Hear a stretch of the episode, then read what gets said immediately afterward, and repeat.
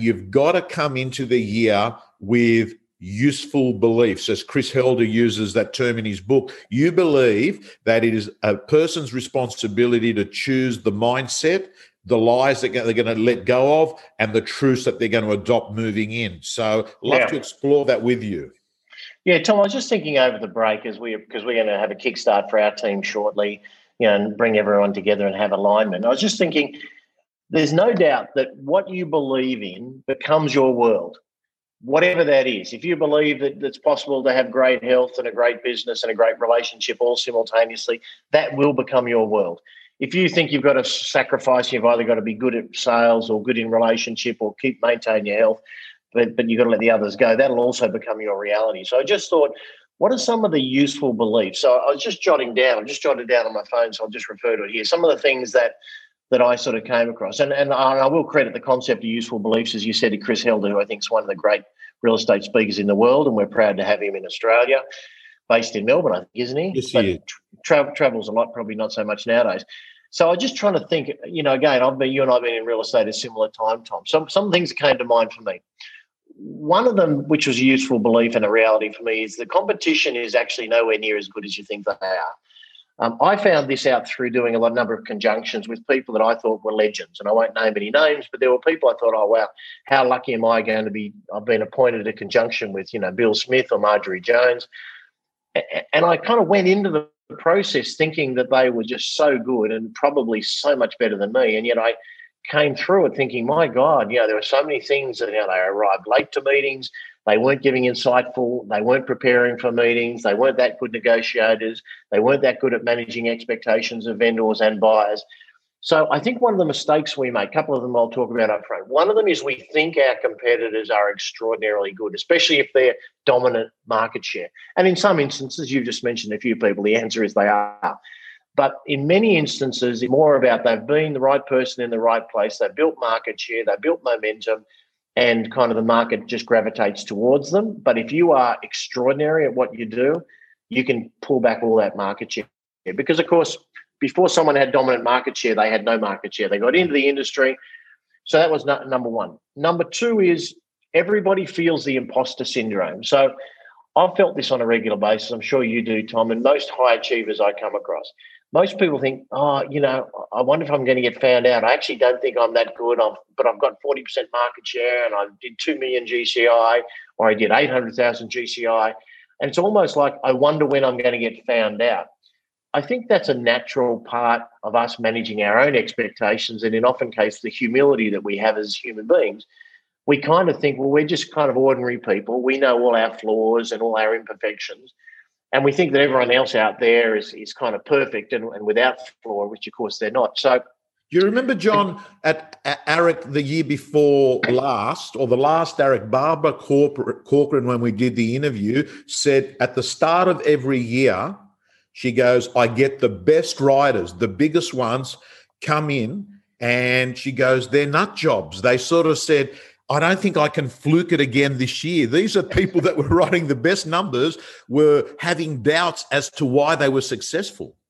That's right. In fact, I think the story, of the metaphor she used was they used to line up outside her door on the 1st of January, and her job was to pat her on the back and say, Hey, come on, you can do it again. You're brilliant. And that's, oh, okay. Then they go and do it again and do, do more. So, um, yeah, I think that's, that's a really good one. It's just realize that just because you might have some self doubts, um, they're probably not real. They're probably a part of your DNA, but you need to move beyond them.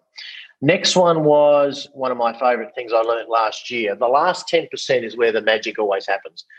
The last 10% of a meeting, of a listing presentation, of a speech, of a coaching session is almost always. So, yeah, it's always about execution, next steps, and, and pulling it all together. So if I if I'm with a vendor for an hour and a half a lot of people they kind of like the last 10 minutes eh, sort of just you know sort of dribbles down and there's not if i just say so tom let me just kind of bring together everything we've talked about because i know you've only got 10 minutes to go.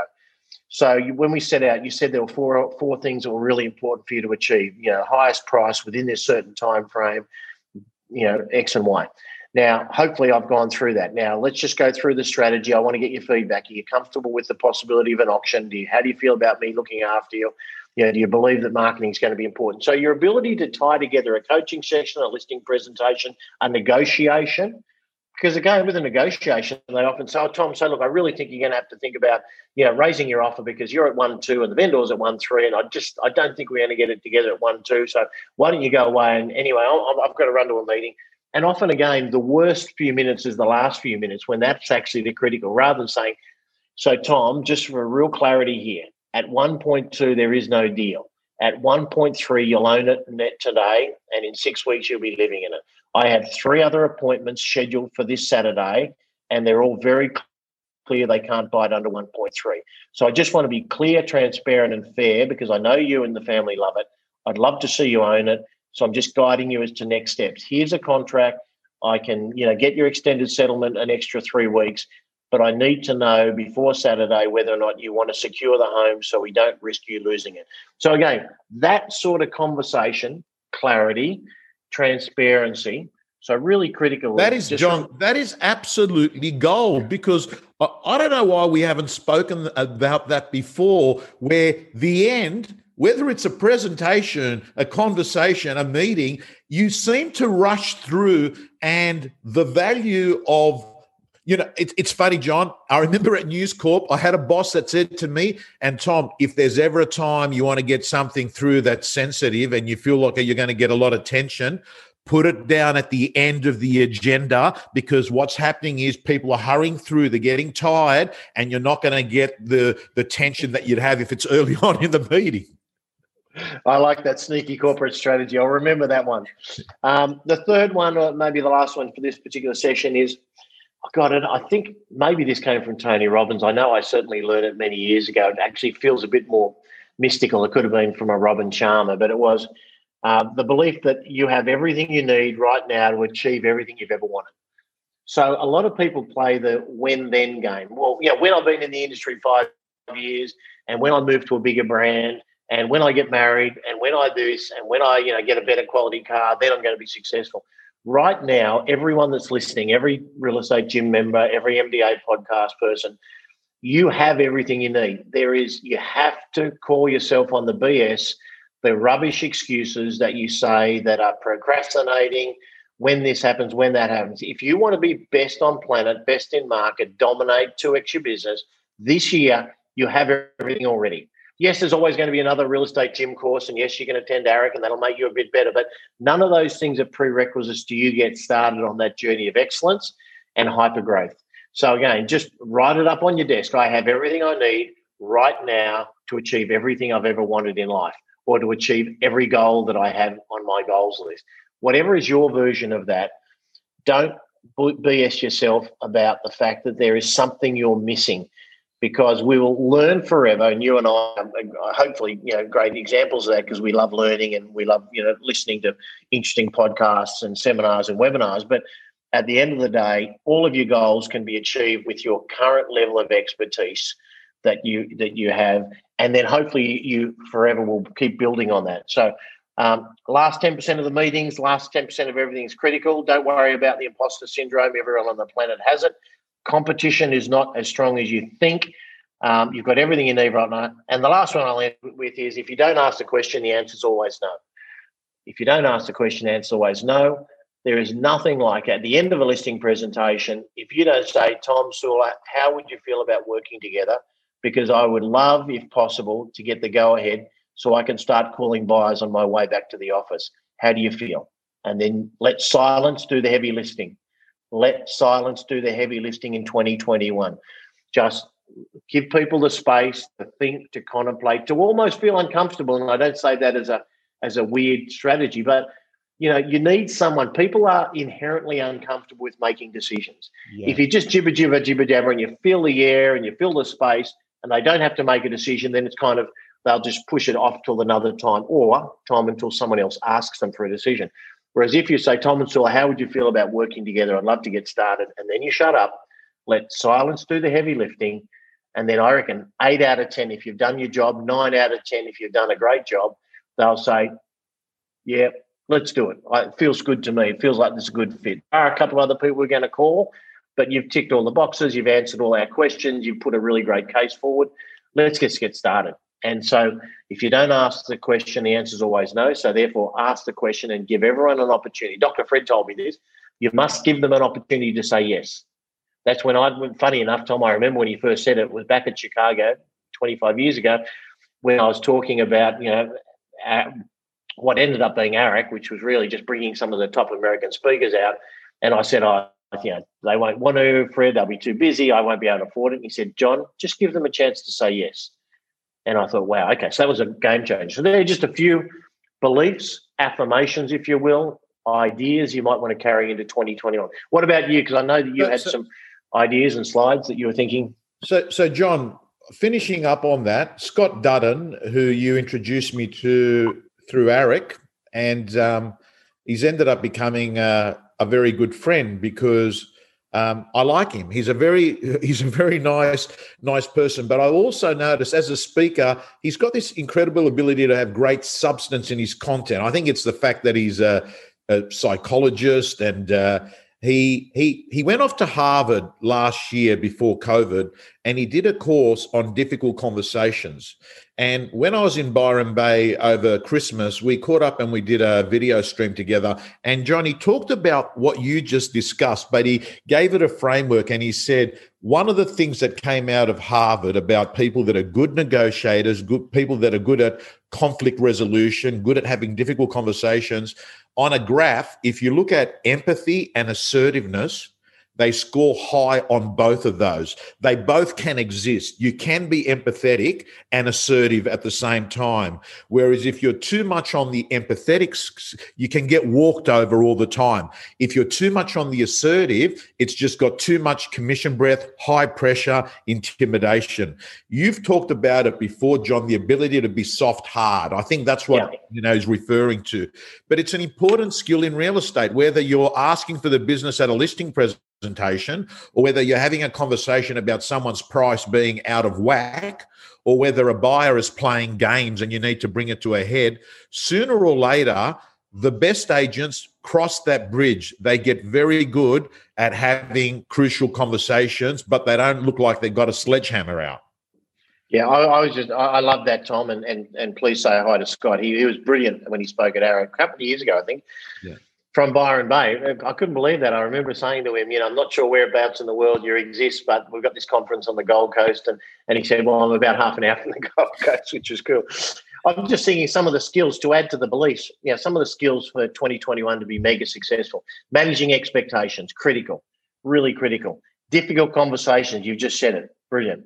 Um, uh, being being uh, comfortable with being uncomfortable knowing that when you create that space and it feels easy to jump in and well you don't have to decide now well you know why don't you go away and think about it call me back again never push someone into doing something that's not good for them whether they're a seller or a buyer but if it's right for them and they want the home and they can afford the home but their ego is saying maybe i can sort of pull it back and buy it for a bit less and maybe i need to be a better negotiator in my life let's just help you get through that decision. And, and, I love that one, empathetic and assertive at the same time, which is like soft hard. You know, really, and, and the intent is the third one is coming from the right place. My, my job is to help you find a home you love and secure it. That's my job as an agent. Um, and if you're selling, my job is to help find the best player in the marketplace, best buyer in the marketplace, get them to the best price, and then close the deal so you can move forward. So again, that's like my intent is to get the best outcome and do what I'm paid for. But my my intent is always also to close the deal so you can achieve your goals. And your goal is to move on, to move interstate, to get a bigger home, a smaller home. So interesting, yeah. And what were the other? I mean, I know you sort of talking about some slides that you did. So yesterday, John, we did a presentation to the gym members about planning 2021, and um, what I want to do is just run through eight quick questions that I encourage every agent to ask of themselves before they go all in in 2021 and that is a reflection you talk about that reflecting on what happened. This came john from mel robbins. Very vulnerable. I was mm. listening to her on a video and she said my life in 2020 i lost my tv show. I had a book contract taken away. All my speaking, which she was doing 100 events, went down the drain because of COVID. So she goes, It's been a very difficult period for me. And that was very vulnerable to hear someone sort of, and I can relate to it because John, both you and I, we don't speak like her, but we know that life changed last year with face to face events. And then she said, These are eight, sorry, seven questions that you should ask of yourself before you move into the new year. And I'm quick, quickly going to go through them. Number one, what were the highlights of your year? What were the highlights of the year? And one of the reasons she said ask that question is because we've got cognitive bias. We seem to always look at what went wrong in the last year. And she made a suggestion go to your mobile phone, look at your camera roll, and you'll be shocked at how many things that happened. It's a good prompter to look at your camera roll, how many things that happened that were actually pretty good. So that's question number one. Question number two What did you learn about yourself in the last 12 months? What did you learn about yourself in the last 12 months? John, I asked myself that question and I worked out that I actually didn't like the lifestyle that I thought was fun and exciting and running around and going on planes and speaking. I thought, hang on a second. It's not as good because if you're not sleeping at your own home and you've got to wake up and you've got to eat food that's always external hey i realized that i actually like not traveling that much. So that's that's something that i learned number 3 what were the most challenging things in the last 12 months and what was the lesson that you got from it i reckon that's a great question you know number 4 what lesson did you learn that you're going to take into 2021? And John, she spoke about people pleasing. Even she, even though she said, I know I shouldn't do it, I realize that I still spend a lot of my time saying no to myself because I'm saying yes to others, right? Number five, what one thing won't you go back to? What one thing won't you go back to? Number six, what one thing did you start last year that you will continue? And number yep. seven, what were you most proud of last year? And I think, John, when you do this inner work and ask yourselves these questions, you actually uh, end up finding, hey, there's a lot of learnings that I can put into 2021 that came out of 2020. Yeah, no, I agree, Tom. And uh, yeah, uh, Mike Sheargold, when you just said that many years ago, Mike Sheargold said to me, What are you going to start, stop, and continue in 2021? Well, well back then it was probably 1981. But, um, you know, what are you going to start? Now, it could be in business, could be not, it could be you're going to start leaving that space at the end of the closing question and no matter how uncomfortable it is, you're going to leave enough space until they give you a response. That could be start. It could be you're going to start a new course. You're going to join real estate gym. Could be you're going to do. Johnny, can I give minutes. it a big big plug because we've actually got it open till the 25th of January where we take our intake for this year. So anyone that is not on, come on because we're in. Uh, we're like everyone. We're in recruitment mode at that start of the year. So um, and John. And I'll give the Matt Steinway plug again. Matt Steinway said it's the best learning real estate experience in Australia, and it should be 10 times the price. So uh, don't put the price up 10 times because I know a lot of people get value from it. But uh, that was from the guy who, as you've just accurately said, is probably going to be number one in the country this year.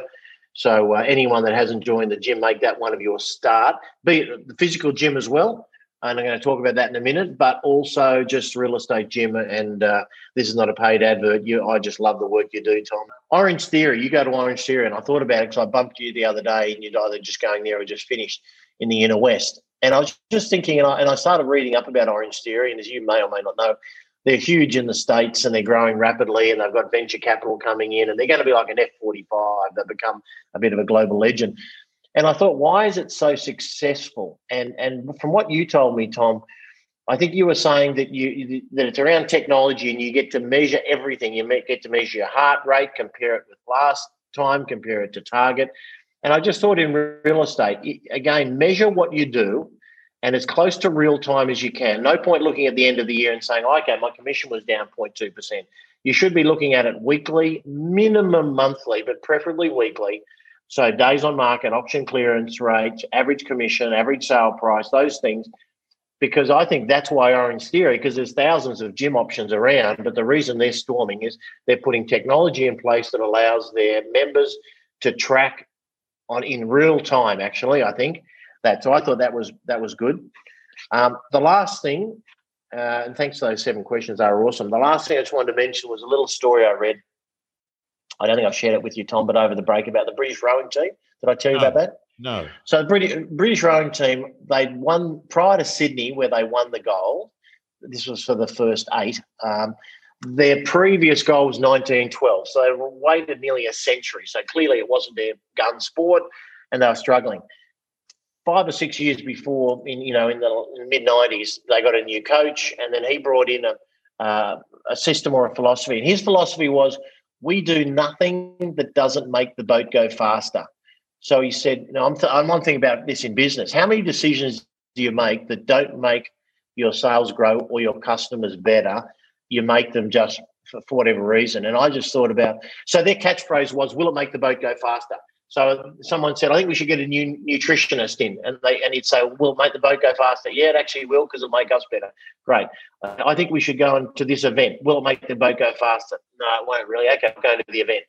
So he used that as the as the question that he asked around everything they did. And he said for five years, they did nothing 24 7 that didn't make the boat go faster. So, should we go to training today? Of course, that'll make the boat go faster. Should we meet with an engineer and see if there's any better design we could do? Yes, it'll make the boat go faster. Um, so, I just thought, think about your business. So, will what you're doing, you know, will this new piece of software, will this new networking group, will this new coach, will this new real estate gym, will it help me make more sales? If the answer is yes, pin your ears back and go for it. If the answer is not sure or no, I'd say just focus on the things that are going to help you grow your business. Will going for a, joining a gym, going for 60 minutes exercise three days a week make you better selling? Yes. So do it. Tick, easy answer. So that would be, I thought that was one of the things that I got over the break. John, that was very useful. A Boston consultant that was doing some work for, um, for, for News Corp many years ago, when he first came in, I had to do the briefing to him on real estate. So these external consultants come in, they're asking a lot of questions, they go through the whole executive team. And I've been used to them over the years. I often feel like you're just giving them information and then they just sort of put it together in a PowerPoint document and they show it to the board. But this guy, was very different. He said at the end of it, after two hours, he said, Tom, based on what you've said, it sounds like the real estate industry has a core objective, singular focus to get the listing because it appears if you get the listing, everything else moves on from there. And as you were speaking, I thought to myself, that's probably the question you've got to be asking yourself is what I'm doing right now. So you put on a post with you, you know, sitting at Bondi Beach having a meal. Will this get me a listing? Right? Every you, you, yeah. you align it. Will it get you a listing? Probably not. Having a photo, socializing at Bondi Beach probably won't go towards getting a listing. But it's it's very good to link it back to your core objective in business. Is this aligned with what I'm all about? You know. And it really, Tom, just showed what an extraordinary result. Hundred years without a medal, up against you know people like Germany and America and these these incredible you know sort of powerhouses in that that sport, uh, including Australia. By the way, Australia has always been one of the great rowing rowing countries in the world.